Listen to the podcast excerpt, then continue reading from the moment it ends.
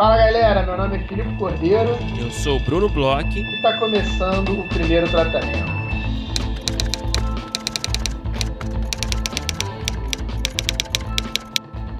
Fala, Brunão! Tudo bem? Fala, Filipe Cordeiro. Quanto tempo, né, que a gente não, não se fala aqui no podcast. Que saudades.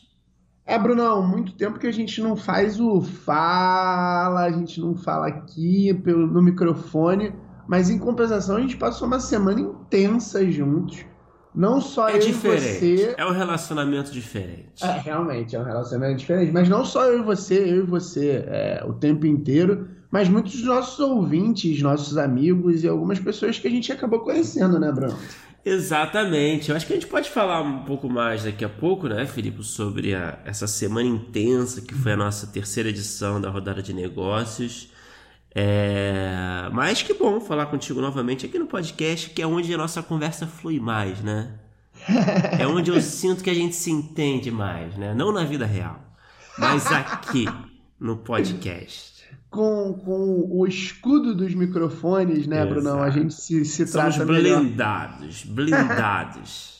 Mas você falou muito bem, Brunão. A gente acha que é legal a gente conversar um pouco sobre as rodadas, porque foram muito legais. Mas esse tempo aí que a gente teve de gap, de uma semana sem podcast, a gente está com pelo menos duas ações aí para nossos apoiadores bem legais e bem interessantes que estão aí para acontecer, né, Brunão? Exatamente, a primeira delas a gente já falou, a gente já divulgou nas nossas redes sociais, as inscrições estão abertas para o novo ciclo do grupo de estudos, grupo de estudos Primeiro Tratamento, é, conduzido pelo grande, pelo icônico Guilherme Petri. Então, se você tem interesse em se inscrever, ainda dá tempo é, para, se, para fazer parte do grupo, basta você ser apoiador é, do primeiro tratamento na categoria Divino Amor. Para se tornar apoiador, é só ir lá no orelo.cc barra primeiro tratamento, clique em fazer parte, que você vai ter lá as opções de apoio e basta se tornar apoiador na categoria Divino Amor. É, o grupo de estudos nesse ciclo vai ser focado no livro Teoria do Drama Burguês, do Peter Sonde, é, o primeiro encontro vai ser no dia 13 de junho, daqui a exatamente 12 dias. Se você está ouvindo hoje no dia 1 de junho, então tem um tempinho aí para você se inscrever. Vão ser cinco encontros a princípio, né, quinzenais, então toda segunda-feira, né, começa no dia 13, segunda-feira, às 19h15. Os encontros começam sempre às 19h15, acontecem quinzenalmente. Geralmente leva ali umas duas horinhas, né, Felipe? Uhum. É, e a gente, enfim, as inscrições estão abertas, é, a gente tem um grupo aí que sempre participa. Já tem é, bastante gente, né, que se interessou, Bruno. Tem a galera habituê de sempre, né, que é a galera da casa, que está em sempre em todos os ciclos, inclusive tem a gente que, a gente... tá voltando, que teve já em ciclo e que tá voltando. Que tá voltando para casa, né? e cara, tem gente nova, hein? Vou te dizer, hein, Filipe, eu que estou tocando mais essas, esses e-mails que a gente está recebendo, né? É, que é isso, né? Você se torna apoiador e manda um e-mail pra gente, né? No primeiro tratamento podcast.gmail.com, dizendo, ó, oh, tô interessado, já sou apoiador. E a gente passa as informações certinho, o cronograma certinho e tudo mais. É, e a gente tem recebido uns e-mails aí de gente nova também, que está participando aí pela primeira vez. Eu fico muito feliz, o Petri também é, ficou muito feliz quando a gente compartilhou com ele, enfim. Então, é, o convite está feito, é sempre muito legal, é sempre uma experiência é, rica, né, no sentido de, de conhecimento. É, e também de conhecer gente nova, de conhecer outros roteiristas. É sempre legal de trocar ideia. Verdade, Brunão. E não é só isso, né? Os nossos apoiadores é, têm aí mais uma semana cheia aí de, de benefícios. Uhum. É, um deles é um super livro que, inclusive, eu tô aqui com ele nas mãos, que a gente essa semana. Tá roubando para você, quase, né? Eu tô, é, eu tô, tô, tô com uma gana de ficar com esse livro aqui é. para mim, mas como nossos apoiadores têm sempre a preferência, a gente vai é, fazer um sorteio, né, Brunão? Eu tô com um livro aqui que chama O Processo Criativo do Roteirista. É um livro de uma de três autores, né, que são próximos aí do podcast, amigos aí do podcast. O grande João Rachid, João que a gente Rachid. já falou bastante sobre ele, com ele, desde que começou aqui o podcast.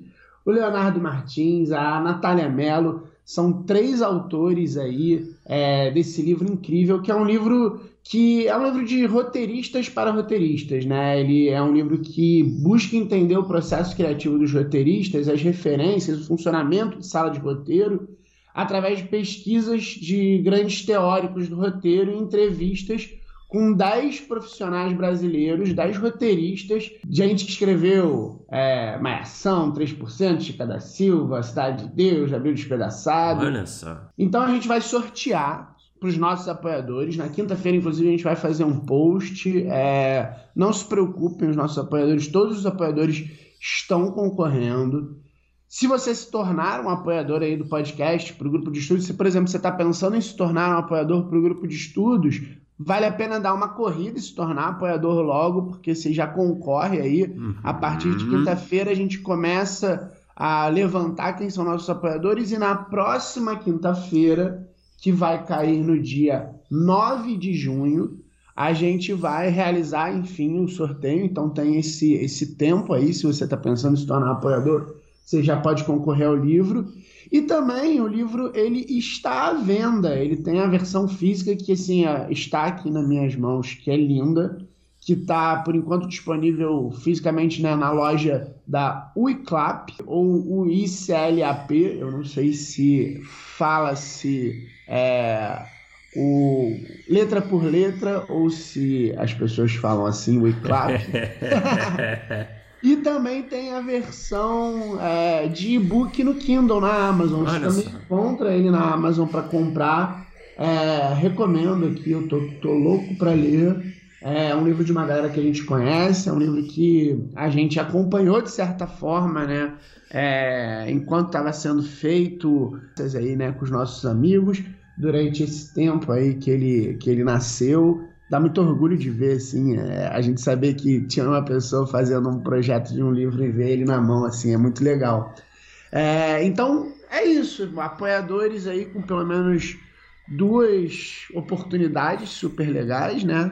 E só para deixar claro, né, sobre esse sorteio para apoiadores, você que é apoiador, você não precisa fazer absolutamente nada, né? Então, seu nome já está sendo considerado para o sorteio, então fica tranquilo na sua e torça aí por um resultado positivo. Boa sorte a todos. E Brunão, para a gente agora chegar no core da cabeça, né, uhum. do episódio de hoje, é, a gente falou aí no início, né, falando sobre apoiadores. Que semana gostosa que a gente passou com a galera da rodada de negócios, né, Brunão? Porra, cara, vou te dizer, foi muito legal, cara. Mais um ano aí, a gente ficou de segunda a sexta agora na última semana de maio é, no Zoom, recebendo todos os roteiristas selecionados para as suas reuniões, todos os produtores, todos os players, é, participantes. Foi uma semana muito intensa, né? Muito cansativa. Eu acho que é como sempre, né? É, somos só nós dois, né? Que fazemos, é, que tocamos ali no a rodada ali, né? Claro que a gente tem um, um, uma ajuda do grande parceiro que é o Thiago Costa, é, na parte tecnológica. É, mas ali no dia a dia, ali tocando mesmo, ali recebendo a galera, jogando para as salas, somos só nós dois. Então é muito trabalho, né? E aí é o pessoal vai, vai vendo a nossa cara, né? Porque tá todo mundo com, com vídeo, com áudio ligado, vai todo mundo vendo a evolução, né? É... do nosso físico, né? De As olheiras crescendo. As olheiras, Eu né? sei que teve um dia que, que uma pessoa virou e falou assim pra gente como é que vocês estão? Vocês estão tomando água? Vocês estão é. levantando de hora em hora? é, não, o pessoal muito preocupado, cara. E foi, olha, foi muito legal, né, cara? Foi cansativo, eu digo que foi cansativo, mas de forma alguma isso tira, assim, o, a alegria e o prazer de ter feito, né, um evento assim, né? É que nem, Bruno, você ir num dia do Rock in Rio. Você vai sair morto. Você vai sair é, acabado. Você vai querer deitar na cama e dormir dois dias seguidos. Mas a experiência é maravilhosa, né, Bruno? Pô, Rock in Rio foi uma comparação inusitada, né? é porque eu fui furtada, né, quando a última vez que eu fui, né? Então, assim, Eita, eu não então acho que. No... Eu não acho que se aplica, entendeu? Eu não acho que se aplica, mas eu achei, enfim, tem um mérito aí seu esforço. mas o que, que você achou, Felipe? Fala um pouco da sua experiência. Cara, foi, eu, eu achei muito legal. Eu faço é, das suas palavras as minhas. É, é, cansativo, mas é cansativo nesse jeito, assim, né? Que nem, sei lá, passar uma semaninha viajando fora de casa. Você fica cansado, mas você volta contente, volta com boas experiências. É, a gente encontrou, reencontrou muita gente, encontrou muita gente nova, assim. Eu acho que é, é o terceiro ano de rodadas, né? Eu acho que em relação é, ao primeiro e o segundo, esse foi o ano talvez que a gente tenha encontrado mais gente nova, porque tiveram mais roteiristas, né? Obviamente, é. a gente já falou aqui muitas vezes que a gente bateu o recorde aí. E, por exemplo, entre a primeira e a segunda, a gente teve muitos rostos recorrentes nas duas primeiras, e nessa a gente é, teve muitos, muitos, muitos rostos novos, assim. É. Não que a gente não tenha tido, né? É uma galera que está desde as primeiras rodadas com a gente, né? fazendo muitas reuniões, mas teve muita gente que a gente é, conheceu, muita gente que a gente talvez tenha falado aí no último ano é, por, por conta do podcast, mas a gente não tinha visto o rosto ainda. E, cara, quanta gente legal, quanto projeto legal pelo que a gente conversou aí é. com os players, né? A gente é, teve um feedback muito legal de alguns players, a gente, a gente teve um feedback muito legal também dos roteiristas uhum. que falaram com a gente aí durante as rodadas. É, eu acho, inclusive, que é engraçado, a gente teve uma rodada grande, a gente teve uma rodada é, com maior número de reuniões, maior número de roteiristas, maior número de players desses todos esses anos que a gente fez. E talvez tenha sido aqui a gente tenha tido menos problemas de conexão, menos problemas de remarcar por conta de algum problema, é, sei lá, de saúde, de coisas assim. É, o que até me surpreendeu um pouco, porque eu achei hoje em dia que o, o mundo está um pouco mais aberto, que as pessoas estão trabalhando um pouco mais presencial. Talvez a gente fosse ter algum tipo de problema nesse sentido do que no, nas duas primeiras que a galera estava mais em casa. E, e me surpreendeu para bem. Então hoje, hoje dá para falar, né? Porque durante a semana, quando a gente estava conversando, eu falava: vamos ficar quieto que deixa acabar aí, que vai criar é. problema no último dia. É, você é muito paranoico. Felipe Cordeiro é conhecido por sua paranoia, né? É um traço do seu personagem, né? É, mas certamente eu concordo, assim, acho que, uma, acho que foi talvez a edição mais tranquila uhum. né? em termos de produção e em termos de imprevistos, né? Claro que imprevistos sempre rolam, né? Uhum. Mas eu acho que foram em menor número esse ano. E, e, cara, é muito legal, né? Conhecer a galera e trocar uma ideia antes, né? Tem uma galera que entra nervosa, né? Acho que a gente acaba fazendo ali um papel não só de produção, né? Como assim de de meio, meio psicólogo, meio coach, né?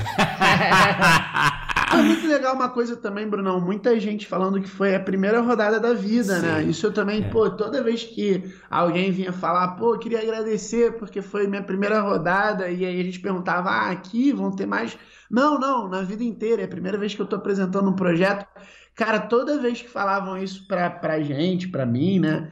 Eu ficava tão feliz, cara, é. de verdade. É, é, muito legal a gente ver gente nova chegando no mercado, trazendo projetos interessantes, fazendo é. boas reuniões.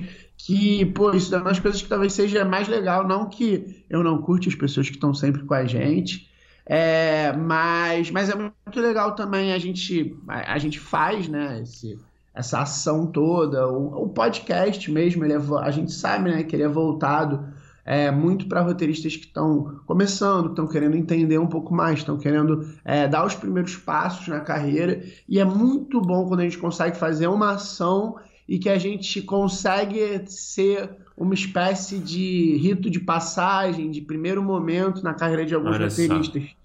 Eu fico muito contente quando isso acontece, é, cara. E, e, várias pessoas vieram falar isso com a gente, né? É, tem um significado muito legal, né? Um outro momento, assim, que foi bem que eu achei, nossa, muito, muito maneiro assim na, na rodada. É, o Marcel, não sei se você estava nesse momento, o Marcel Vieira, né?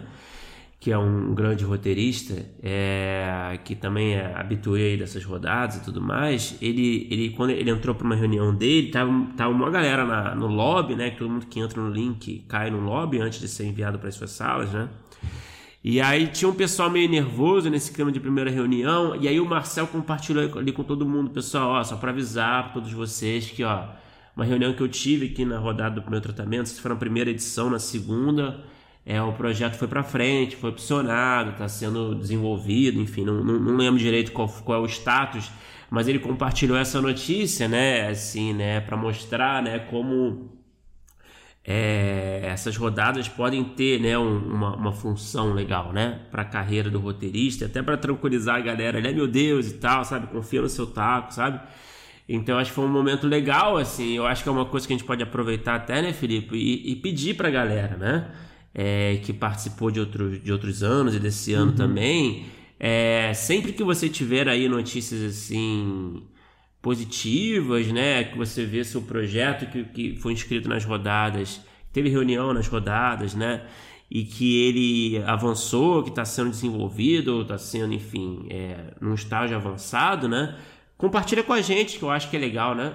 A gente, a gente pede essa informação, que eu acho que é muito bom para a gente até ter uma noção também, para compartilhar com todo mundo. Eu acho que é, boas notícias têm que ser passadas adiante, né? Então eu acho que a gente pede aí quem quiser, né, quem se sentir à vontade de compartilhar, sempre vai ser um, vai ser legal, né, Felipe? É, e assim, a gente, é, a gente não necessariamente precisa compartilhar o que está acontecendo, onde está acontecendo, é, de que forma está acontecendo, mas é muito legal a gente ter é, essa noção esses números e, e, e até para onde os projetos estão indo, estão caminhando, para a gente tentar cada vez melhorar mais, não só as rodadas, mas esse nosso relacionamento roteirista e mercado, né? Entender o que que é, tá dando certo, o que que talvez não esteja dando tanto certo. Então, sempre esses números são muito legais, tanto dos roteiristas quanto dos players que estiverem nos escutando.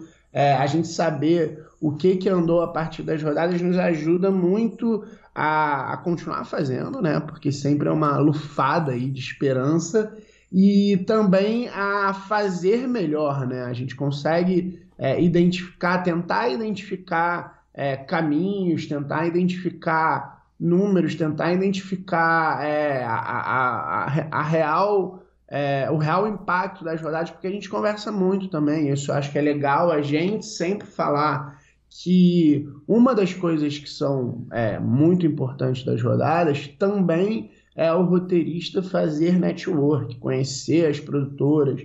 É, a gente fala aqui que talvez tenha o mesmo peso do que é, apresentar o projeto e o projeto andar. Uhum. Então é, eu acho que é mais fácil mensurar, né? Quando um projeto é opcionado, quando um projeto é desenvolvido, quando um projeto é, vai entrar em produção. Isso, sem dúvida, talvez seja um, um grande. Peraí, isso, sem dúvida, é um grande objetivo das rodadas é um objetivo que é mais fácil da gente, sei lá, transformar em números, mas tem um outro lado também. Você que acabou de participar das rodadas, que talvez esteja aí essa semana mandando os projetos para os players, é, tenha certeza que mesmo que não aconteça um opcionamento, não aconteça algum tipo de contratação, o fato de, de você ter se apresentado para o player, ter tido ali os 20 minutos de conversa, é, amanhã você está em uma outra rodada, amanhã você está sendo indicado para alguma coisa, o fato dessa pessoa já ter te conhecido, já ter conversado com você, já ter entendido por conta do seu projeto mais ou menos o que você gosta, é, pode ajudar muito. É, é então, assim, mantenham o contato com os players, é, mandem aí os projetos para os players que deixaram os contatos abertos, não deixem de mandar. É, boa sorte aí para todos, sucesso com os projetos, mas também sucesso é, com essa questão do network, que a gente sabe que é muito importante na nossa carreira, né, Bruno? Exatamente. Então, mas é isso. É, fica aqui um breve resumo, né? E, e experiência super positiva pra gente. A gente sente que os roteiristas ficaram muito felizes, a gente sente que os players também ficaram muito felizes, então acaba sendo um win-win para todo mundo e a gente espera aí é, fazer no ano que vem mais uma edição e também, né, tocando outros, outras iniciativas. Então, quem sabe no segundo semestre a gente está planejando aí coisas especiais também. A gente vai revelar em breve, certo, Felipe? Exato, Brunão. Agora vamos falar do nosso episódio de hoje, né? Um episódio super especial aí da volta do podcast. A gente conversou com uma roteirista que sabe tudo de sala, chefia algumas salas, escreve muito para um público é, específico, né? Um público mais jovem, um público infantil.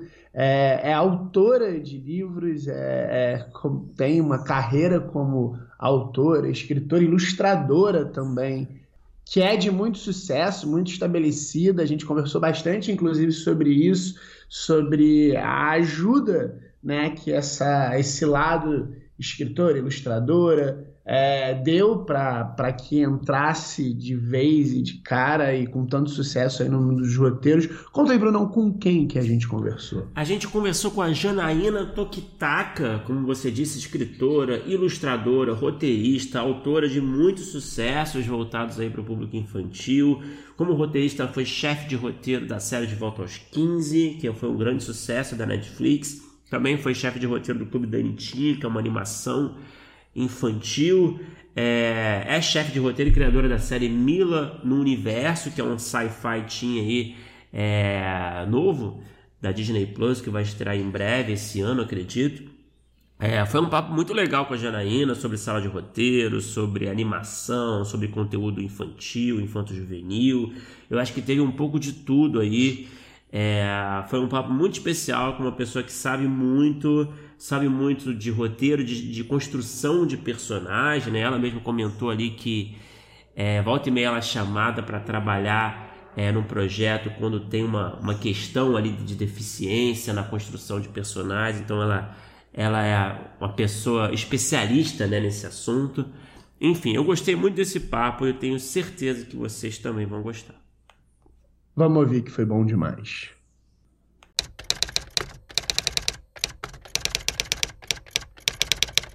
É, Janaína, seja bem-vinda ao primeiro tratamento, é um prazer falar contigo. É, Oi, eu... gente. Prazer é meu. É, eu queria começar a nossa conversa falando muito, do, enfim, do, da sua origem, né? É, como uhum. roteirista e por que não como escritora também, né? Porque pelas nossas pesquisas aqui a gente entendeu muito bem isso, né? Que você teve, teve sucessos aí na literatura infantil, é, infanto-juvenil, enfim. É, eu queria saber, então, para começo de conversa mesmo, como começou seu envolvimento com a literatura infantil, que me parece ser o ponto de partida, talvez, é, uhum. para seus, seus trabalhos artísticos, digamos assim. É, e por que que você teve esse interesse de explorar esse tipo, esse gênero, esse tipo de literatura? O que que por, por que que você, o que que você via nesse nesse tipo de escrita que era, enfim, que, que te dava assim esse essa esse tesão, enfim, criativo? Uhum. Ah, bom, eu é, não é não é nenhum segredo que eu tenho aí uma dupla carreira mesmo, né? Eu é, atuo até hoje, na verdade, eu nunca parei de, de trabalhar com livro infantil, livro infanto-juvenil, juvenil, né? E nem com ilustração. É, e eu acho que isso até é meio comum, né? Tem o Arnaldo, não sei se vocês já falaram com o Arnaldo Branco, claro, que também claro. é cartunista, né? É, a, a Laerte também trabalhou com roteiro, ninguém uhum. sabe disso, mas ela fez TV Colosso, fez um monte de coisa. E então eu acho que, na verdade, me atraem todas as mídias que juntam texto e imagem, sabe? Eu trabalho com quadrinho também, é, e eu acho que eu, eu nunca consegui decidir, assim, eu lembro de... É, eu sempre quis trabalhar com, com, com histórias, com narrativas, né? Acho que é uma coisa que, desde criança, assim... Todo mundo vai falar isso, né? Não é nenhuma novidade. Acho que todo mundo que vem aqui, vocês entrevistam, fala que era uma criança nerd. É, e, e, então eu, mas eu, e eu nunca consegui decidir, ai, putz, será que eu é, trabalho com imagem ou texto, né? E aí, é, naturalmente, eu fui me encaminhando por qualquer mídia que trabalhasse com essas duas linguagens. Tanto é que eu comecei como roteirista em animação. E animação, eu acho que é um tipo de linguagem que ou é, é, é, você precisa de um roteirista muito específico, né? Não sei se vocês já sentiram isso, assim, conversando com o pessoal por aqui, mas hum. é, a gente mexe com gag, mexe com ritmo de, né, tem, tem coisas que você deixa em rubrica, mas você não, não, não tem a fala, deixa para a imagem contar, é, trabalha muito com bode e tudo mais, então eu acho que, na verdade, um, uma coisa enriquece a outra, assim, eu fico sempre num, num ping-pong aí, e acho que é, eu cresço dos dois lados, sabe, conforme eu vou evoluindo nas linguagens. Ô, Janaina, como é que foi, é, em termos de, de, sei lá, cronologia mesmo, é, essa migração, esse primeiro, o interesse em trabalhar com roteiro e as primeiras experiências? Porque, é, até pelo que você falou e pelo que a gente olhou, é, antes, né, já existia uma Janaína com uma carreira é, mais estabelecida. Uhum. Uhum. É, bom, é, vou, eu vou responder com toda, assim, sinceridade que todo mundo que me conhece sabe que eu sou essa pessoa mesmo. Então, é, assim, a gente viver só de livro é muito difícil, né? De verdade, assim, é muito complicado. Eu não conheço nenhum autor, eu não sei se eu vou estar falando aqui uma grande novidade e tal, que viva exclusivamente de literatura. É, a não ser que a pessoa seja ou herdeira, e aí não precisa trabalhar, né? Sei lá ou uh, mesmo best-seller, long-seller, assim, é uma área que você precisa complementar, né? Então, geralmente as pessoas dão curso, ou sei lá o quê. E eu é, comecei, aspas, digamos assim, trabalhando com roteiro para pagar as contas, mas a, a, verdade é que eu não consigo fazer nada só para pagar as contas, sabe? Assim, eu só. É, eu acabo sempre tudo que eu opto por fazer, eu vou até o fim, assim, eu sou bem desses mergulhos profundos e, e é, então eu comecei, foi isso, assim, eu comecei em animação, que fazia muito sentido, e pré-escolar, que também fazia muito sentido, né, porque como vocês pesquisaram aí, a minha obra literária, ela é majoritariamente para criança pequenininha, e esse é um público-alvo que não é todo mundo que gosta, sabe? Tipo, tem gente que acha chatão, acha limitado, eu sempre gostei muito de trabalhar com essa primeira infância, com criança pequena, em literatura. Então, para roteiro foi meio que só realmente só um pulinho, assim. Então, comecei trabalhando para o Copa é, e para Glass na época, né? Eles eram meio juntinhos, assim. E, e eu fiz o Mini Mini da Discovery, o Tito e Muda. Começou, eu estou chamando pelo título antigo, mas enfim fiz o Tito e Muda, é, aí trabalhei nos núcleos de desenvolvimento, é, aí fui fazer o Oswaldo, né, Anitinha, e, e, e daí, daí para frente, assim, enfim. Mas sempre para público jovem ou criança, né? E, e, você tinha, assim, estudado de fato o roteiro? Quanto que você Sim. tinha é, mergulhado, assim, tecnicamente, teoricamente, nesse universo? Ah, eu fiz alguns cursos de formação, né? Eu li bastante também, sempre li, eu, de novo, muito nerd, né? É, fiz algumas matérias da ECA e tudo mais, e, e até hoje vivo pesquisando profundamente, assim, eu tô sempre é, esperta, assim, indo atrás das coisas, mas a verdade é que eu acho também, e aí é super opinião pessoal minha, que é, manual de roteiro é bom até certo ponto, sabe? Eu acho que é super importante a gente ler o story, o maqui e tudo mais. É, mas eu sempre fui, por exemplo, eu, eu também, os Dan Harmon da vida, a Bolinha, a Jornada do Herói, é, mas acho que até por ter essa formação em literatura, né, essa primeira formação, digamos assim, em literatura, eu duvido um pouco, sabe, dessas estruturas muito é, imexíveis, assim, eu acho que tem outro jeito de contar a história, tem outros pontos interessantes.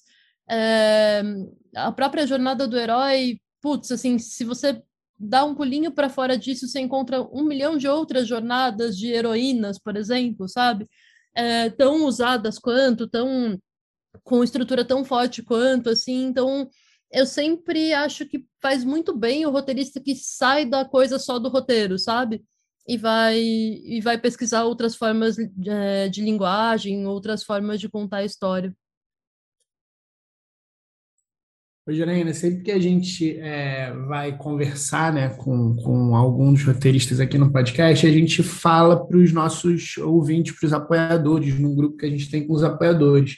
E aí, o Marcel Vieira, que é um parceiraço aqui do podcast, ele fez uma pergunta que você falou um pouquinho, mas eu acho que a gente pode focar um pouco mais para entender, em termos de mercado mesmo, assim, de que uhum. maneira a sua experiência com livros infantos juvenis impulsionou a sua relação com o mercado, talvez essa entrada aí com a galera da uhum. Copa e com, com a Glaz, e ele ainda uhum. pergunta é, em termos de processos de criação, e aí eu acho que conversa agora um pouco até com o final dessa sua segunda resposta.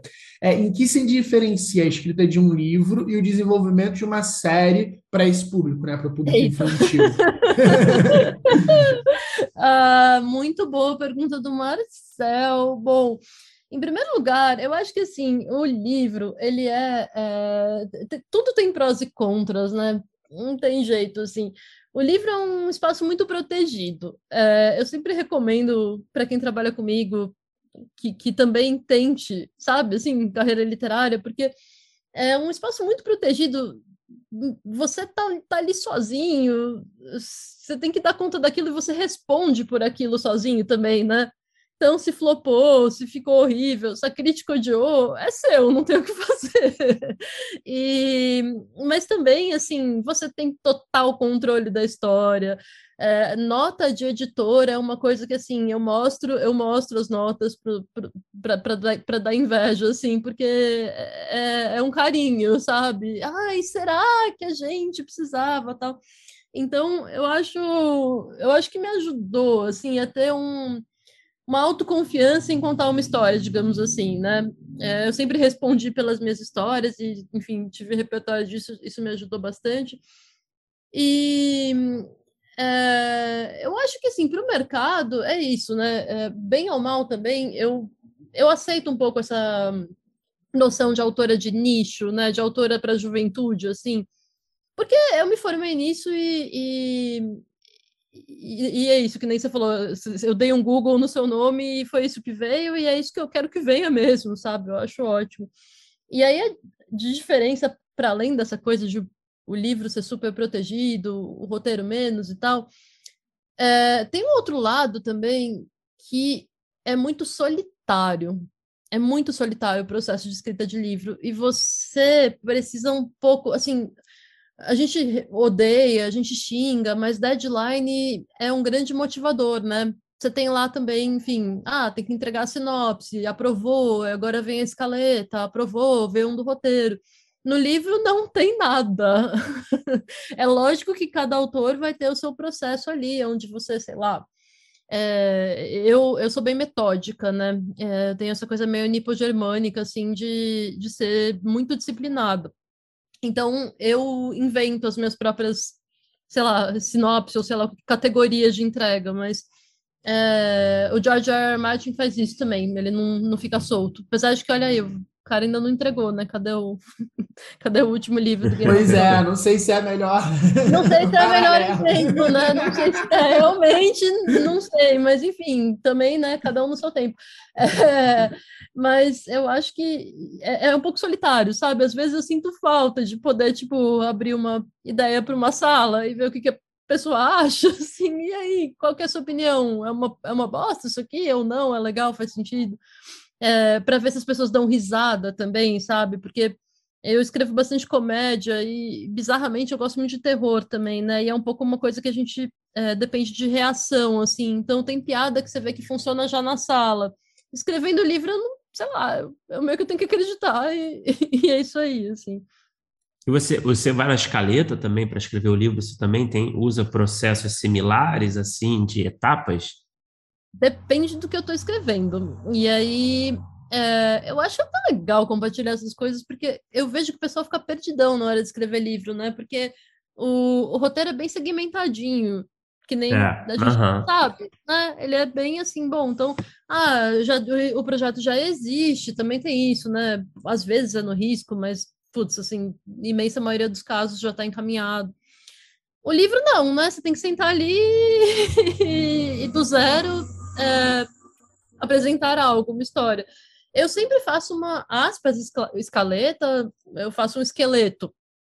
É, se for um livro, por exemplo, vai de fantasia, infanto-juvenil, que nem a árvore, ou então um livro que nem o Oli procura uma melhor amiga, lá da seguinte, né, que tinha é, uma estrutura de comédia de erros, meio cumulativa, tudo mais. Então, eu, eu sabia onde ia começar, digamos assim, e onde ia terminar, e aí fui indo. Agora, com um conto ou com um livro muito ilustrado, assim, é, às vezes a coisa vai indo e muda no meio, e aí chega no final, não é nada daquilo que você sabe, começou, é bem mais orgânico, assim, e dá um pouco de desespero, eu vou dizer para vocês, assim. Mas, mas é legal, eu recomendo. Alguém já tentou aí? Bruno, Felipe, você já já tentaram escrever livro? Não, é, na, na verdade, sim. É... Sim, sabia. Um pouquinho. tem aquele Google Docs. Mas, mas, não, mas nunca chegou até o final, sabe? Então, por que, que você não, não chegou? Não para mandar para a editora.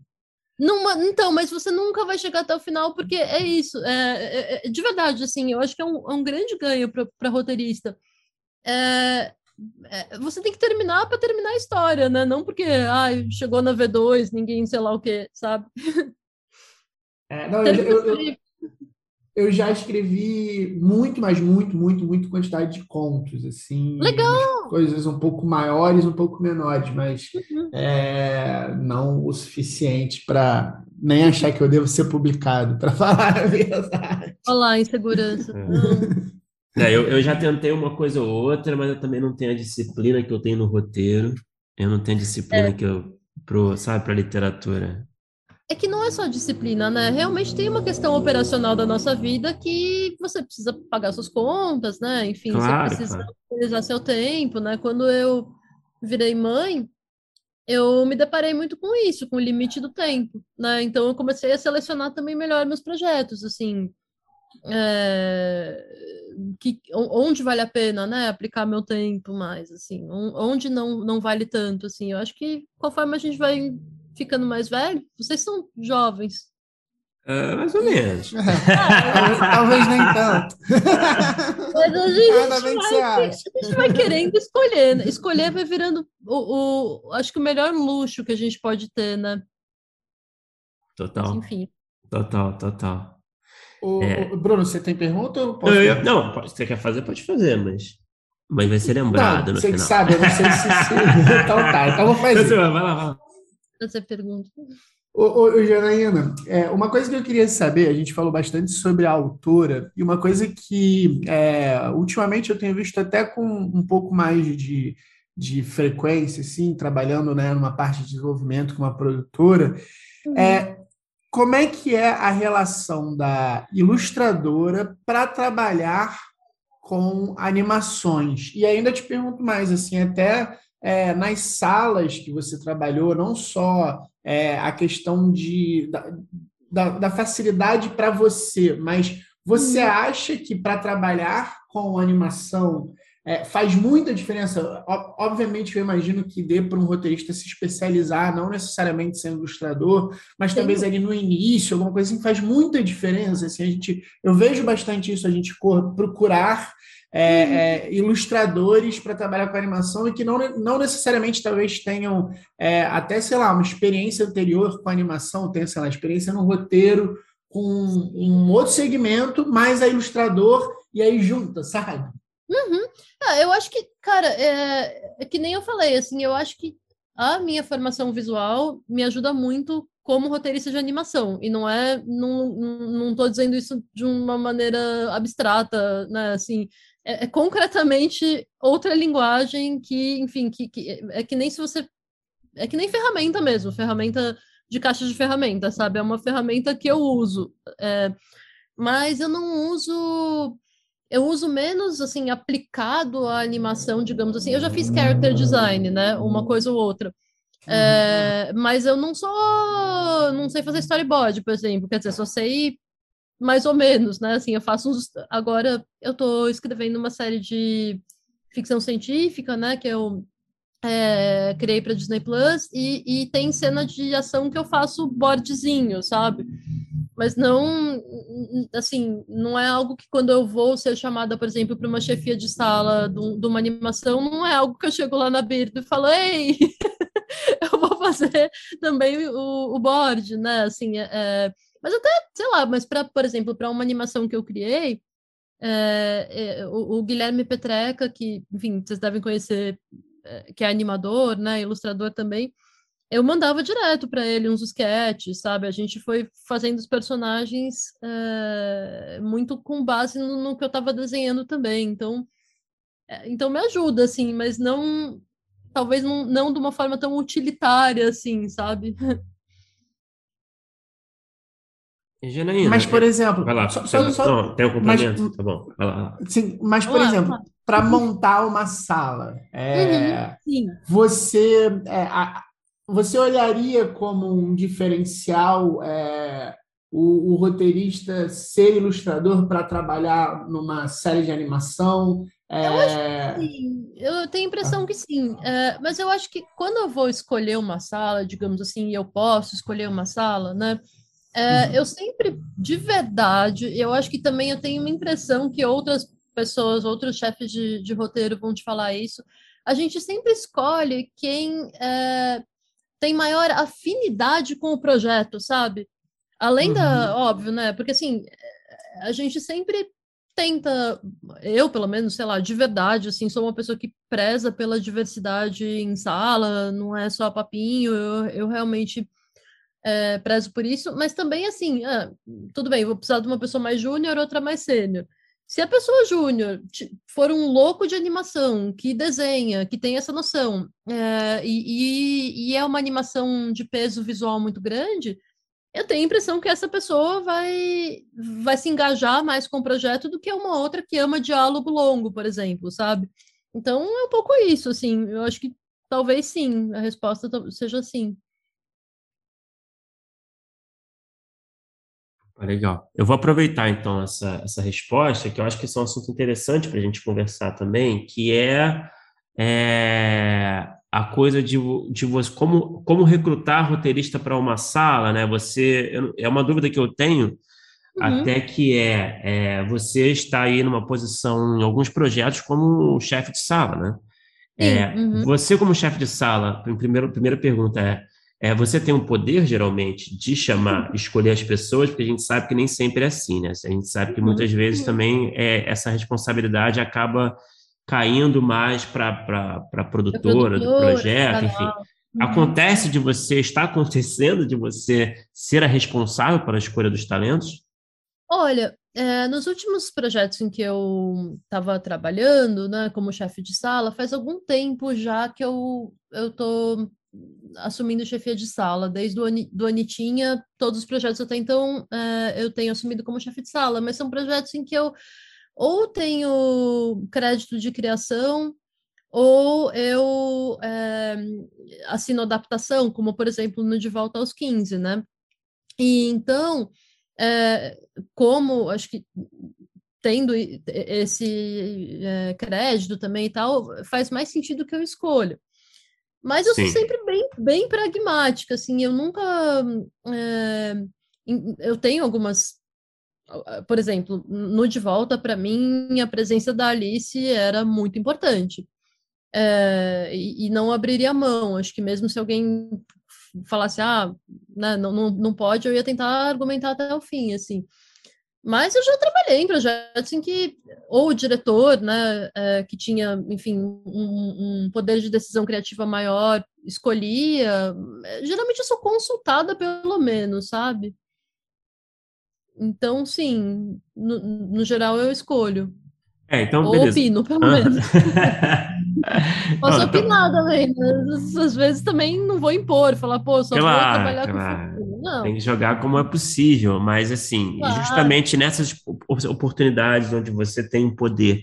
Você já falou aí por hum. alto na última resposta que o que importa, o que importa mais talvez seja a afinidade que o roteirista que está sendo considerado tem com o projeto, né? Sim, é, você, que mais? Que outros critérios que você costuma usar na hora de procurar roteiristas para uma sala? Você vai ali, no, você pede indicação a amigos de confiança no mercado? Você tem um grupo ali de roteiristas que você está acostumado a trabalhar, que você confia? É, e também, complementando, você que tipo de material você pede para avaliar um roteirista? Você pede uma cena é, do projeto? Você pede um, um spec, enfim? Uhum. Geralmente eu peço sample para ler, né? Porque é, eu acho importante quando não conheço a pessoa.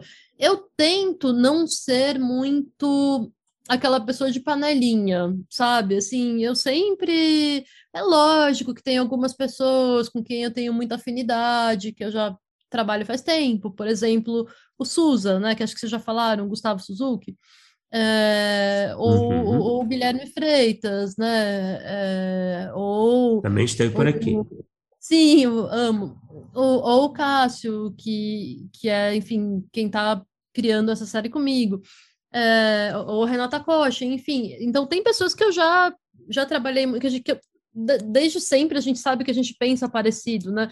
Mas nem sempre pensar parecido é uma coisa boa, assim, para um bom Sim. roteiro, né? Tipo, eu gosto quando alguém discorda, eu acho muito importante, principalmente se você é chefe de sala.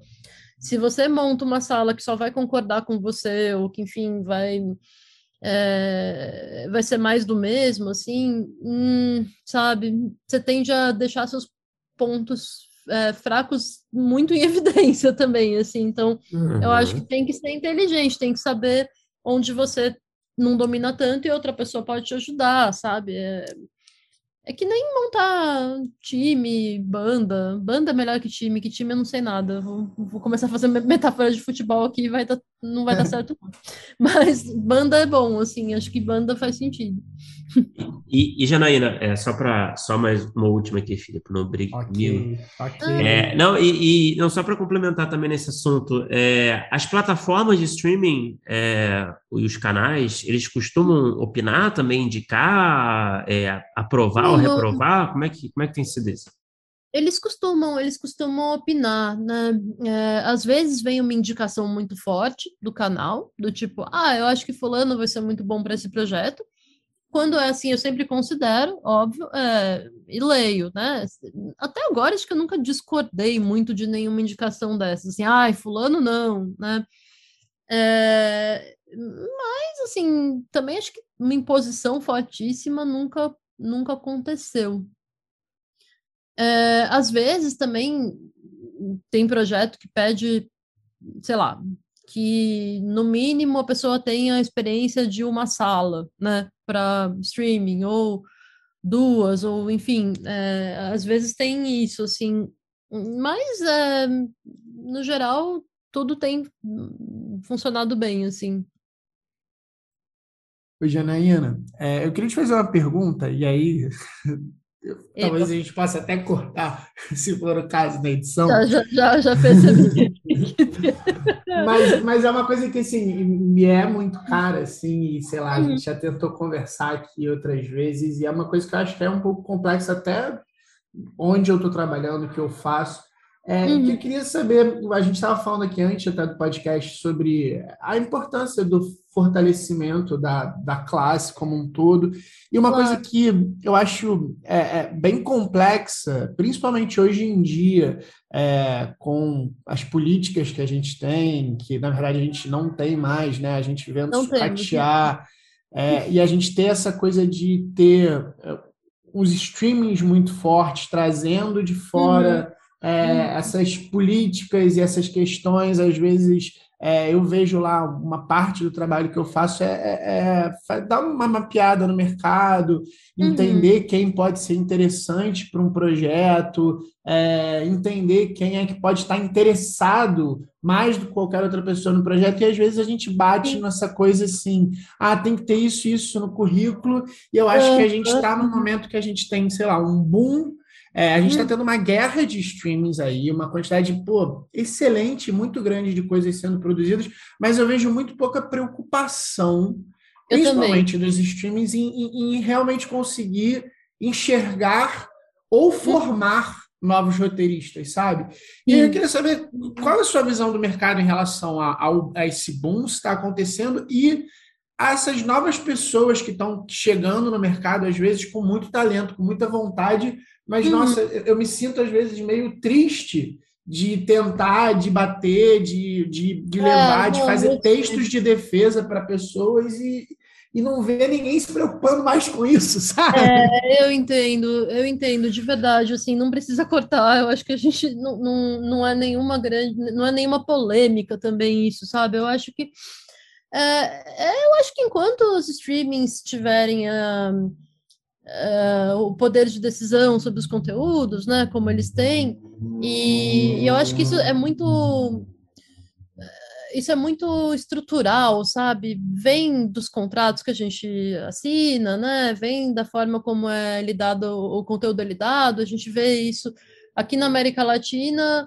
Eu acho que de maneira mais precarizada, como tudo, né? É, mas fora também a gente vê esses movimentos acontecendo de, de é, de autoria, de valorização da classe e tudo mais. E, e eu acho que, na verdade, essa questão de inserção de novos talentos é um pouco a nossa obrigação, né? É, ou pelo menos, sei lá, eu tenho muita vontade de, assim como quando eu entrei, né, é, lá na, na animação, apostaram, falaram, não, acho que apesar dela não ter necessariamente experiência com roteiro, ela tem com, né, com livro e tal. É, eu eu sempre tento, eu sempre de verdade tento mesmo chamar gente nova para dar uma oxigenada. E a gente vê que tem muita gente boa, né? Muita gente com muito repertório, muita gente é, com uma formação sólida e que não necessariamente tem experiência, assim. E eu sempre tento jogar com o que eu posso, sabe? Assim, eu, eu é, entendo que terrenos eu vou ter é, para negociar, para defender e tal, e vou meio que escolhendo as batalhas, sabe? E é assim, mas é cansativo e eu acho que a gente, enquanto a gente não, não, não fazer uma luta coletiva mesmo, organizada, enfim, é, individualmente cada um de nós pode muito pouco, né? Ou pode só até passo tal, assim. É, é sempre, a briga é sempre essa. É, Janaína, é, eu queria, vamos falar do De Volta, né? Acho que é um projeto, pô, que está aí super em evidência, né? Que é super legal, um sucesso absoluto, né? Ah, valeu. É, pô, e super, achei super competente, enfim, gostei muito e eu vejo que foi um sucesso de público, né? Acho que comunicou muito bem. É, eu queria falar um pouco dessa coisa da adaptação também, né? Que para você deve ser interessante essa experiência, né? Você que joga nesses dois campos, né? Sim, sim, é... eu adoro. é, eu, eu acho adoro. que uma, uma, pergunta que eu acho que muita gente tem, é uma pergunta uhum. bem básica sobre adaptação é, é, facilita ou dificulta o trabalho? É, é Olha, é uma coisa que adianta, adianta já, uhum. porque te, acho que as pessoas imaginam de fora, pô, já tem um material de origem, né? É, uhum. Então já deve adiantar o trabalho de certa forma. Mas eu queria uhum. saber de você, enfim, que você falasse um pouco dos desafios de adaptação. Cara, assim, dificulta ou facilita é uma pergunta muito difícil, porque mais ou menos depende, depende, é a melhor resposta, melhor, pior resposta, né? depende. É, mas eu posso falar do De Volta, né? É, que, enfim, uhum. a Bruna, que é a autora do livro, estava muito aberta mesmo, porque, obviamente. Ela participou? Como é que foi a relação dela com ela a foi consultora, ela foi consultora, e eu sempre fiquei meio que tentando tentando fazer aquele exercício de empatia, de pensar, putz, se fosse o meu livro, como é que eu ia estar, tá, né? Tipo, o que, que eu ia querer, o que, que eu não ia. E, e ela entendeu muito, assim, tranquilamente que ia precisar mudar bastante coisa para poder caber num formato diferente, né? Assim, isso é, a gente nunca teve resistência. Imagino que é, talvez outros autores tenham outros posicionamentos e, putz, super respeito também, mas a Bruna foi muito aberta. E a gente tinha. Então, de novo, assim, nem facilitou, acho que nem facilitou e nem dificultou, porque foi um exercício de olhar para o material, entender o que, que daquilo fazia muito sentido para fazer uma série teen, né? É, no, no player que era e tudo mais. É, e o que, que também não fazia, sabe? E, e por exemplo, a coisa da, de mudar. É, por conta do target mesmo, né? A gente quis direcionar para adolescente e tudo mais. É, de deixar majoritariamente nos 15 já mudou tudo, porque no livro não era, né? O livro é, é mais aos 30. É, então, putz, imagina o quanto de trama que tem que mexer e tal. Mas a alma da coisa, eu acho que tá lá, sabe? É isso que importa, assim. E aí agora eu tô, tem, tô enfim, a conspiração comprou os direitos da, do, do, meu livro da seguinte e eu tô tentando adaptar o meu próprio livro e é tão Nossa. complicado porque tem coisa que não funciona, eu tenho apego, tem coisa Mas você acha que idealmente esse trabalho teria que ser feito, talvez, assim, idealmente por uma outra... outra pessoa? Você é... Não, não, não, assim, não tô querendo te tirar do projeto, mas, mas né, pensando assim na teoria, né, porque tem um, ah, cara, uma relação ali de... É, então, eu acho que, tipo, é, é, é porque agora é, é um, um desenvolvimento de produtora, né? Então, por enquanto, assim, é um projetinho bem iniciante e tal. Mas isso, se for para um processo maior, com certeza, eu acho que idealmente vai ter que ter muitas outras pessoas envolvidas para poder. É... é... aquela coisa do Kill Your Darlings, né? Tipo, a gente fica preso em apego e, putz, isso nunca dá certo. Tem coisas que são importantes, Sim. eu acho que a gente tem que lutar por elas, sabe? Mas tem coisas que, putz, só não funciona mesmo, sabe? E é melhor a gente aceitar. Eu ia aproveitar então que a gente está no De Volta aos 15. Também teve uma outra é, ouvinte nossa, a Gisele, que mandou uma pergunta que ela queria saber é, se a cidade de De Volta aos 15 é fictícia. A cidade de Imperatriz é fictícia, né? É, fictícia. Mas. E aí, ah. Desculpa, vai, não, porque não, não, vou, vou, vou, vou, fazer a pergunta então, que ela queria saber tá se sim, né, que é, é, quais elementos principais precisa ter para se criar uma cidade assim, totalmente fictícia, para ser real e atual para o público. Nossa, que ótima pergunta. É, bom, a cidade é fictícia, mas foi filmado no Bananal, né, na cidade do Bananal. É, a gente tentou fazer essa cidade de Imperatriz um pouco essa cidade do interior que todo mundo tem na, no imaginário, sabe? Assim que você passa a infância lá. Uhum. É, então, e aí ficar pensando um pouco em que elementos afetivos a gente tinha com esses lugares, porque todo mundo da, da, da sala, de alguma forma, tinha uma infância ou no interior, ou sei lá, né? É, a Alice, eu, putz, a Renata, todo mundo. E, e, e os, assim, os denominadores comuns foram farmácia, sei lá, é, brechó, praça, uma estátua muito feia, tipo, Peladão veio. Cara, não tem uma cidade interior do Brasil que não tenha uma estátua bizarra, assim, você fala, que é isso? Muito marcante, assim.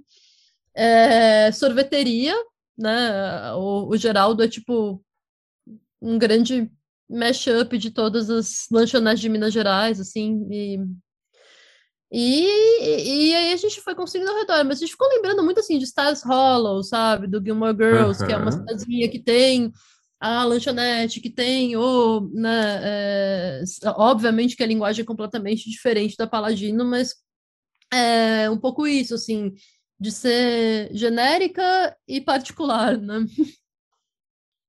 É, e Janaína, é, eu queria que você falasse um pouco assim de sala, falando até mais especificamente dessas últimas experiências suas, assim, eu acho que você pode usar como base, né?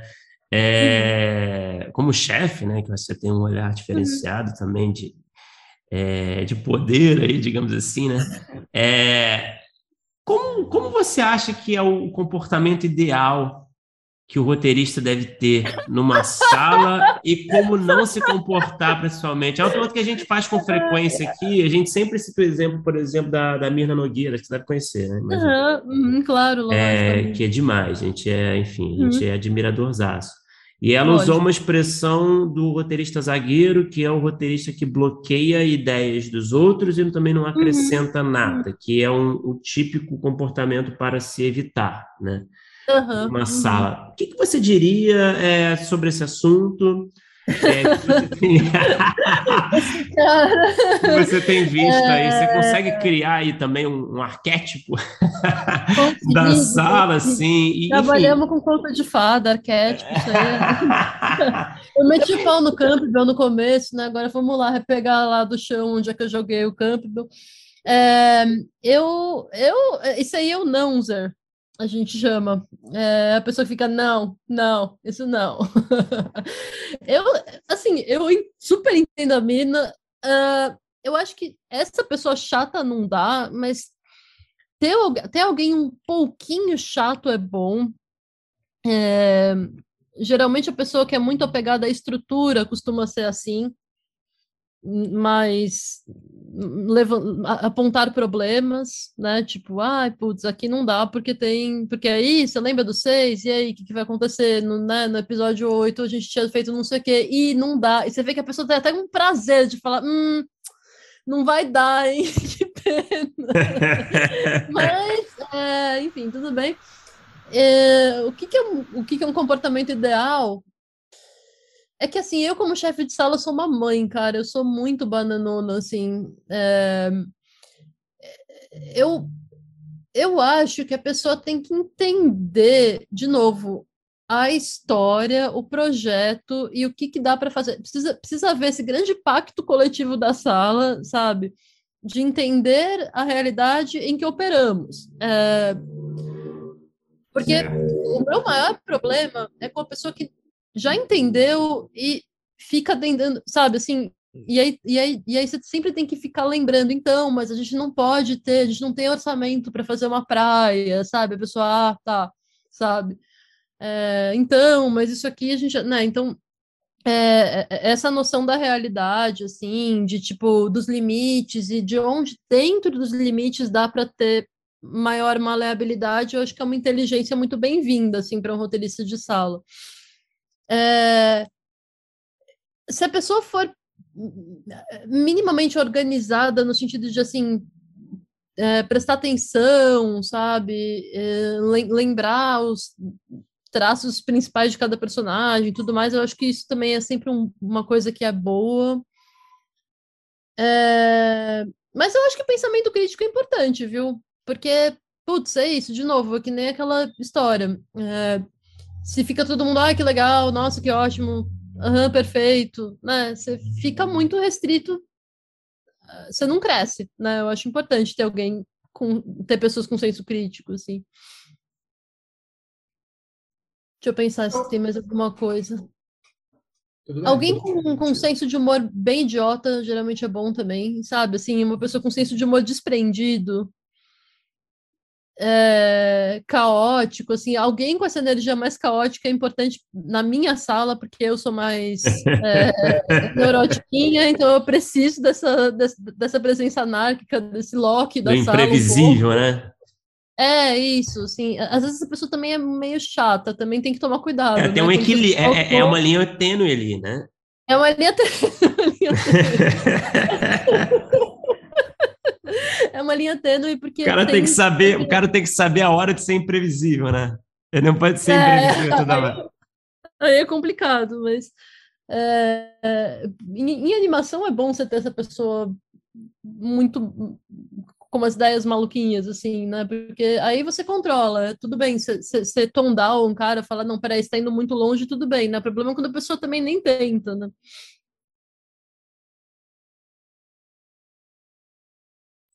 então, já que a gente. Tudo... Então, já que a gente está nessa parte de dicas, é, acho que também é legal a gente, até seguindo aqui um pouco da nossa conversa, saber uhum. se você tem alguma dica para quem está querendo entrar no mercado. Aí não necessariamente acho que trabalhar uhum. com animação, é, é, porque foi uma das coisas que a gente falou bastante aqui, principalmente. Uhum, uhum, uhum.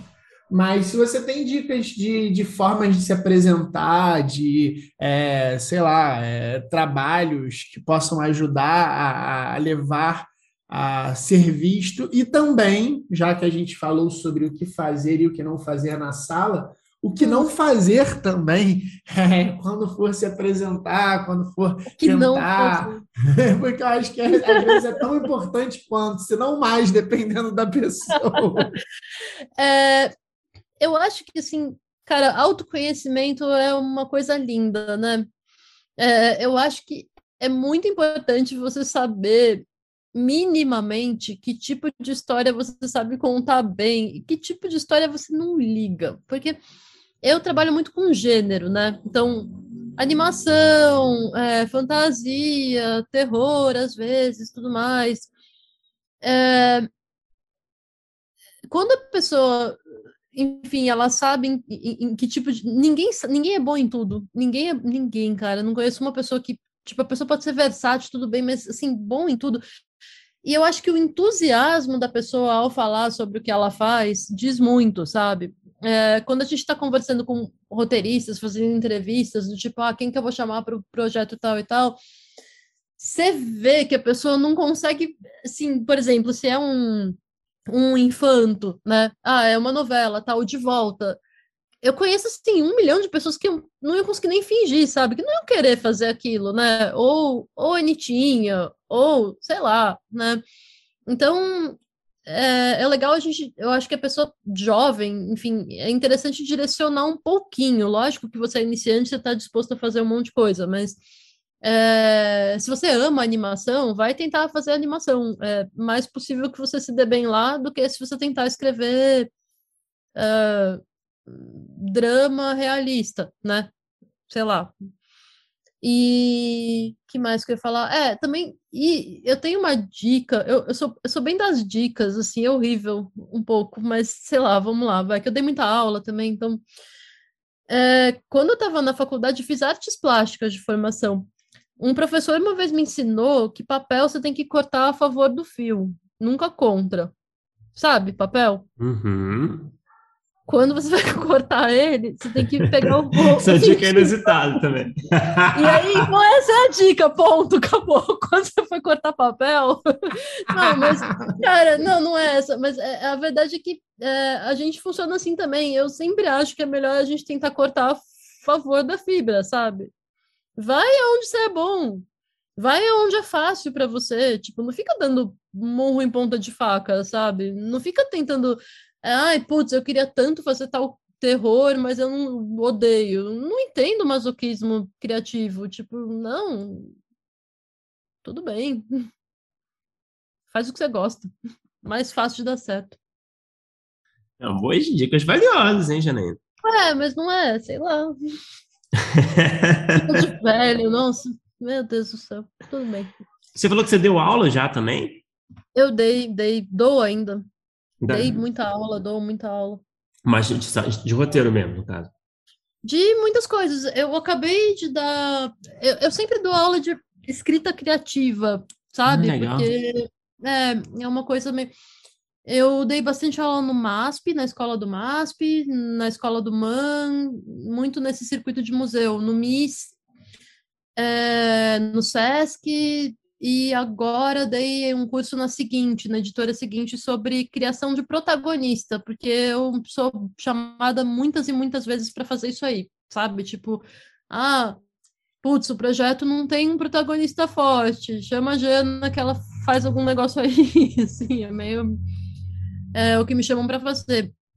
Então eu, eu de observar as dificuldades das pessoas, os projetos que elas trazem, né? Tem é, algumas coisas que a gente vai identificando com o tempo. Putz, todo iniciante quer fazer tal coisa e não dá, sabe? Ou, ai, fulano deu certo, cicrano fez coisa semelhante, também deu certo, né? Então... É, eu, eu acho, acho que você abriu uma porta muito... Você quer fazer, Felipe, uma pergunta? É, eu acho que tem uma que está quicando, né? Ah, o que, que você nota, é, principalmente nessa, nessa última ponto que você falou dos protagonistas, uhum é, incomum, assim, é, do protagonismo quando não funciona, quando o protagonista está quando o protagonista tá fraco. Eu acho que isso é uma coisa que, que acontece bastante, mas é, você deve saber mais ou menos assim os pontos em comum, o que normalmente acontece mais para as pessoas errarem a mão no protagonista. Ai, gente, tem algumas coisas que todo mundo faz, eu acho que eu até já devo ter feito, todo mundo não tem jeito, mas. É, e até algumas coisas que eu já fiz, eu acho que vão esbarram um pouco para esse lado, né? Mas muito genérico e assim tem um protagonista que todo mundo tenta fazer e eu acho que só o Oswaldo deu certo, que é o jovem nerd incompreendido. Sabe, assim, entendi. É, é, sarcástico e um pouquinho melhor que os outros. Assim, é que o bom do Oswaldo é que ele vai se entendendo. Ele, ele não é autoindulgente, sei lá, ele, ele, é, um, ele é uma criança, ele é, ele é totalmente é, sem noção de si também, sabe? Eu acho que isso a gente desculpa ele, ele é meio escroto também às vezes, tudo bem, né? É, mas ele não se. Mas enfim, esse cara eu acho que já deu, assim. É, acho que até o Pedro Eboli diria isso. Os, os outros protagonistas dele não são mais assim, né? A gente, enfim. É, o protagonista que é o alter ego, enfim, claro, do criador também é tão difícil, né? Ser uma coisa que, que, que a não ser uhum. que você uhum. tenha uma pessoa assim muito. Mas, putz, e, e, aí rola um apego também, que fica aquela coisa meio, ai, mas eu não faria, né? Eu não sou assim, e hum, você é um personagem, não é você, né? Acho que isso é muito, muito importante. E uma outra coisa, típico de iniciante de livro e de roteiro, e tudo bem, é uma fase, mas é muito normal em projeto é, todo mundo tá falando muito parecido.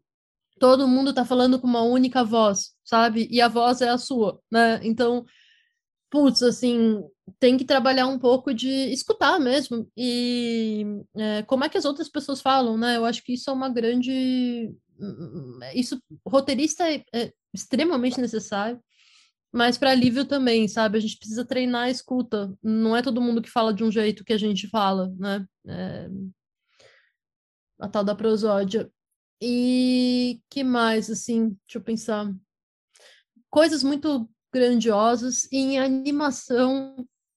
E eu acho que até player vai concordar comigo. E olha que ah, todo mundo tem um projeto de portal todo mundo tem um projeto de animação que tem um portal na realidade. Olha só. Essa do portal, É mesmo, é... Não sei o que, que acontece. É que é um dispositivo narrativo muito conveniente, né? E acho que a gente deve ter alguma coisa, a gente que é millennial, tal, é, das animações que a gente assistia, tipo Caverna do Dragão, ou sei lá, né? Rolava muito portal. Pode crer, pode crer. então, se pá que é isso, mas não sei. Cara, eu gosto que essas respostas são muito específicas, cara. É muito bom, né? É muito legal. É... Janaína, a gente tem um bloco final que a gente faz com todo mundo, com que a gente conversa, que a gente faz as mesmas perguntas. Tá uhum. bom? Então vamos lá. É, qual é o melhor roteiro que você já escreveu, na sua opinião? Pode ter sido produzido, ah. pode não ter sido produzido, pode ser qualquer formato. É, pode até ser livro também, porque a gente está com né, um perfil muito Não, né, gente, não vamos roubar, né? O que, que é isso? Não, eu tô te dando a chance, eu tô te dando a mãozinha. Não, não, tudo bem, tudo bem, tudo bem, tudo bem, tudo bem. Tá. Pode ser um episódio eu... de uma série, se quiser, pode ser uma série como um todo. Não, eu sei, eu sei qual foi, eu sei. Eu tenho essa noção. É, eu acho que o melhor roteiro que eu escrevi, e aí eu não sei se é meio triste isso ou não, mas não é não. É, é o piloto do Mila no Multiverso que vai estrear na Disney Plus agora no final do ah. ano. Que é uma série de ficção científica teen. É, eu tô falando porque é meio triste, porque eu escrevi não tem portal, não tem, não tem, tem outra coisa que não é um portal, mas né, não é um portal. E eu escrevi junto com o Cássio, o Koshikumo, que é, enfim, mas, mas então o roteiro é, é, não é só meu, mas eu, putz, cara, eu acho ele o melhor, assim, eu acho um dos mais legais. É, é até agora acho que é o que eu mais fiquei satisfeita, porque ele é um bom roteiro, sabe? É, o, que, o que tá lá, depois foi pra tela, ficou legal, é, ficou o mais próximo do que eu já vi, assim, do que a gente queria, quem dirigiu foi a Júlia Jordão, que é uma diretora excelente, muito respeitosa com o material. Então, eu acho que é esse aí. Qual é a previsão de estreia? Tem previsão de estreia? É para esse ano ou não? Ano que vem? É, eu acho que é pro final mas não tenho a menor ideia, cara. Ah. É, É Disney, né? é, Ah, legal, foda. E qual é o pior roteiro que você já escreveu? Vale tudo o também. pior roteiro que eu já escrevi na minha vida. eu não vou falar. é, eu Pode não vou ter sido falar- produzido também, né? Pode ser, sei lá, um roteiro que ficou Não, aí ele, ele, ele, ele foi reescrito por mim quando eu estava já num estado um pouco melhor. Mas foi, foi numa animação que, tipo, cada roteirista tinha que escrever. A gente fez duas temporadas ao mesmo tempo, sabe aquelas doideiras? E, e aí eu estava no puerpério, minha filha era muito pequena, e eu escrevi panda em vez do nome do, do bicho, sabe? Quando você, tipo, já nem o, o, o animal tinha um nome específico, assim, eu esqueci. Sei lá, tava eu, eu li depois eu fiz assim, meu Deus do céu, o que, que foi isso, assim, mas aí eu, eu reescrevi, ficou melhor, assim, mas é, roteiro no puerpério, não recomendo, gente. Melhor não. Tá respondido. Agora eu acho que eu facilito um pouco. O que que você assistiu, é, nacional, estrangeiro, qualquer formato, série, filme, animação, live action, que tenha sido, que quando terminou você pensou, poxa, eu queria ter escrito isso. Ai, ai, que pergunta, hein? Olha, é, tem uma série que não é assim nada muito bri- brilhante no sentido de é, que recebeu muita atenção, sabe? Nada muito assim, mas que eu falei, caramba, essa série é- que é o Gentleman Jack. Olha só. Não sei se Eu não vocês tô ligado, viram. não. Agora jogar estreou a segunda temporada no Joga aí, joga aí. Também não conheço, Essa- não. É, é porque ela é muito. Ela, ela, ela opera num universo muito pequeno, a premissa é muito boa, é baseado em, em, enfim, uma vida real. Eu sou, eu sou muito. Eu amo biografia, eu adoro biografia. E essa, enfim, não é de jeito nenhum uma biografia, é uma invenção, né? É, mas é, é, é muito, é muito preciso, assim, um roteiro muito, muito preciso. E The Terror é uma minissérie inglesa putz, assim, eu fiquei fascinada. Vocês viram? Também não, e tô anotando Também não, mas as diz- é, duas. é de. É de, é de, é de- ah, é zumbi, não? É, é de É zumbi? de, é de navio. É Eu canibalismo. adoro, cara, eu adoro coisas de navio. Eu, eu sou um menino de 12 anos, assim, é bizarro. Tipo, Você viu a eu série, amo a série de comédia do. do é é? Ah, nossa, essa Murray. É Putz, que- nossa, não, nossa, socorro. Não quero mais falar coisas que eu queria ter escrito, porque tá Você começando a gostou? ficar. Sim, e você? Gostei, eu não terminei ainda a primeira, não. Gostei, achei, achei o, re- o recorte é bem, é bem Mas The particular. Terror é, é particular, eu gosto de coisa particular. Mas The Terror é, é- eu, eu tenho certeza que você vai gostar, porque não tem como, eu acho. Que coisa, cara, nunca ouvi o- falar. O Guilherme Freitas, o Food não falou disso aí pra vocês, não? Nessa resposta final, você diz? É, eu lembro que a gente Hum, ficou. Não lembro qual pô, foi a resposta dele agora, mas eu acho que não foi essa, não. Não, sei. com certeza não, porque eu adoro coisa de navio. Não, ele deve adoro- ter falado The Wire, sei lá, essas coisas de menino. Prova- provavelmente, provavelmente foi. Eu prefiro. Eu prefiro Sopranos. Eu acho que tem dois tipos de pessoa. Eu prefiro Sopranos. Eu gosto, eu- óbvio. É, da- né, eu tô contigo também. Se fosse pra escolher um time, claro, né? É, ou Twin Peaks, que é um time das pessoas coitadas, né? Tipo, meio doente É. na cabeça. assim. É, sei.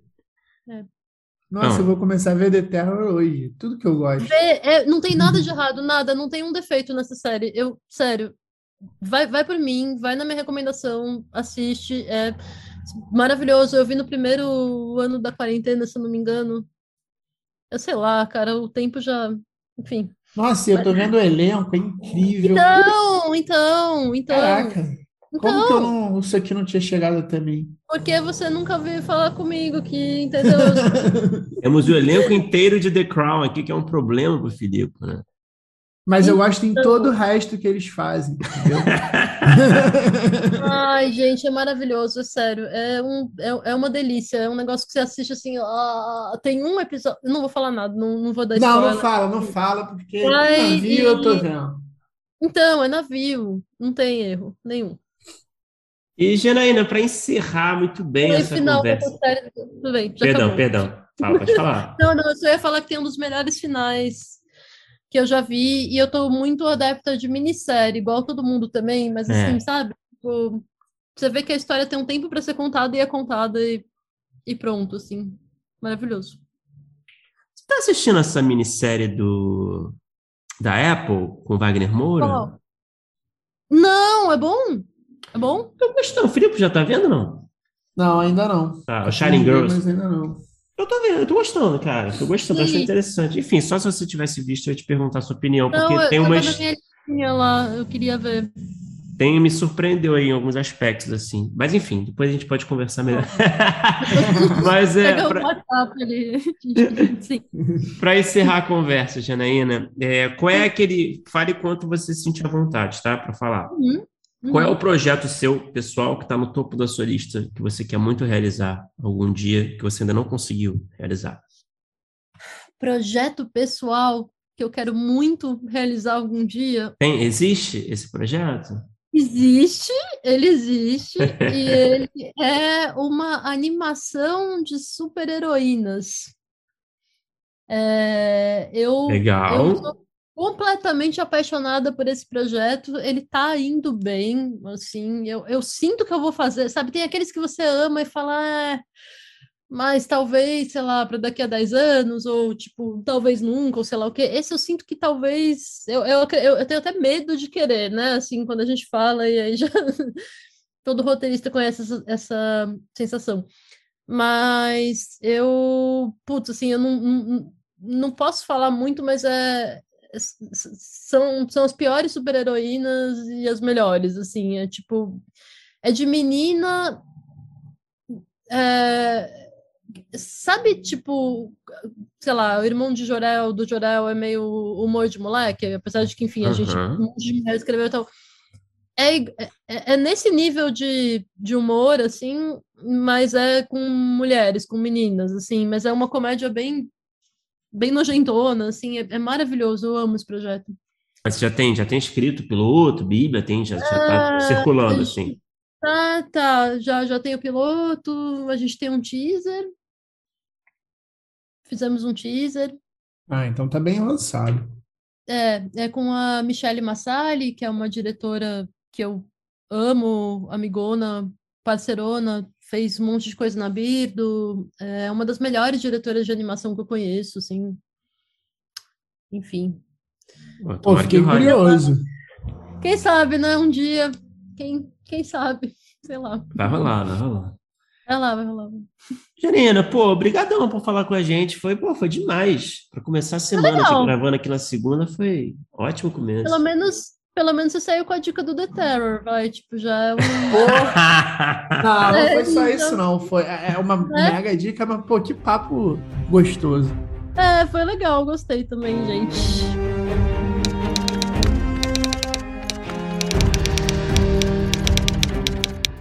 Opa, chegou até aqui? Muito obrigado por escutar. Conheça nossa campanha de apoio na Orelo em escute.orelo.audio barra primeiro tratamento. Por lá você pode ganhar recompensas exclusivas e nos ajudar a continuar conversando com os nossos roteiristas favoritos. Tem dicas, comentários ou sugestões? Fala com a gente pelas nossas redes sociais e não se esqueça de assinar o feed do primeiro tratamento pela Aurelo. Até a próxima!